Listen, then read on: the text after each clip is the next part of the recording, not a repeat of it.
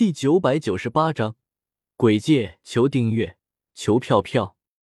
通天贯日式的使用方法，便是将体内的能量注入射日剑之中，然后瞬间爆发出超越百倍的威力。使用通天贯日式的时候，注入的能量越大，射日剑发挥出来的威力也就越大。如果注入的能量足够，那么威力之大。足以一剑射爆星辰。话说回来，这射日弓和射日箭组合起来之后，威力堪比下位主神器。那么天地的修为恐怕达到了圣人的级别。萧协领悟了通天贯日式之后，摸了摸自己的下巴，心中暗自道：毕竟天地使用的伏羲剑，威力肯定还要在射日弓和射日箭之上。最少也是下位主神器，甚至达到了中位主神器，或者上位主神器的级别。伏羲剑是伏羲注入了自身的神力之后创造出来的，那么伏羲的实力肯定也达到了圣人级别。传说中，天帝手持伏羲剑能够斩断六界，可不是说着玩玩的。既然伏羲的修为达到了圣人级别，那这么说来的话，邪剑仙搅乱六界的事情，应该也在他的算计之中了。果然，他还是幕后的操控者。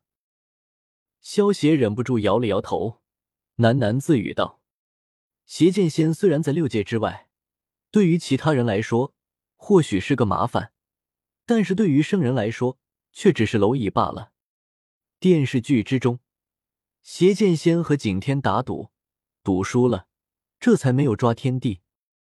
不过现在仔细想来，恐怕不管邪剑仙有没有和景天打赌，在天帝的算计之下，邪剑仙都会因为各种各样理由不去抓天帝。邪剑仙以为自己没有去抓天帝，是因为输给了景天的缘故，但是实际上，邪剑仙只不过是天帝的一个棋子罢了，就好像是《西游记》之中。孙悟空以为自己能够大闹天宫，其实他只不过是开启西游之路的一枚棋子罢了。否则，以孙悟空区区一个大罗金仙的修为，怎么可能能够大闹天宫呢？如果孙悟空真的能够大闹天宫，那么和他实力相当的二郎神早就大闹天宫，救下他的母亲了。这《仙剑奇侠传三》的世界之中。虽然宝物不少，但是能够让我看得上眼的宝物却不多。除了放在蜀山的三大神器，其他的宝物大多数都在天界。不过，既然已经知道天帝是圣人强者，那么这天界暂时还是不要去。我可不想在这个时候和他对上。萧邪领悟了通天贯日式之后，摸了摸自己的下巴，暗自想到。萧协想了半天之后，最终还是决定先前往一趟鬼界。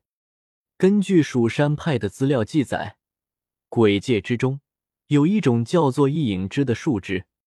鬼刹之所以能够任意的前往六界勾魂，就是因为一影之。鬼刹只要拿着一影之，便能够穿过六界之间的结界，可以自由的往来六界之间。有了异影之，萧协前往六界寻找宝物也就方便多了。萧协意念一动，变成宇智波般的样子，使出瞬息之术，出现在了火鬼王的宫殿之中。火鬼王所在的极乐世界，本身便是鬼界的一部分，所以从这里进入鬼界是最好的选择。火鬼王感知到有人闯入他的宫殿。心中顿时升起一阵怒火。不过，当火鬼王看清来人的样貌时，心中的怒火瞬间被压了下去，连忙露出一抹讨好的笑容，满是殷勤的问道：“小王见过班大人，不知大人来我这极乐世界有何贵干啊？”萧协见到火鬼王这副欺软怕硬的模样，嘴角闪过一丝不屑，双眼微微一睁。使用幻术，将火鬼王拖入了幻境之中。原本萧协可以直接向火鬼王询问去往鬼界的方法，但是萧协现在是宇智波斑的样子，恐怕萧协前脚刚走，火鬼王后脚就会通报重楼，到时候重楼肯定又会来缠着萧协，跟他打架。萧协害怕麻烦，所以干脆直接利用幻术控制住了火鬼王。询问了前往鬼界的方法之后，再抹去火鬼王的这段记忆，在幻术的操控下，火鬼王亲手打开了前往鬼界的传送阵。萧协离开之后，没过多久，火鬼王身上的幻术便自动解开了。我刚才想要干什么呢？哦，对了，我要睡个美容觉。火鬼王的幻术解开之后，先是微微一愣。随即拍了拍自己的额头，道：“鬼界的天空弥漫着一层妖异的红光，地面之上是由一片片枯骨形成的骨林。这里便是鬼界了吗？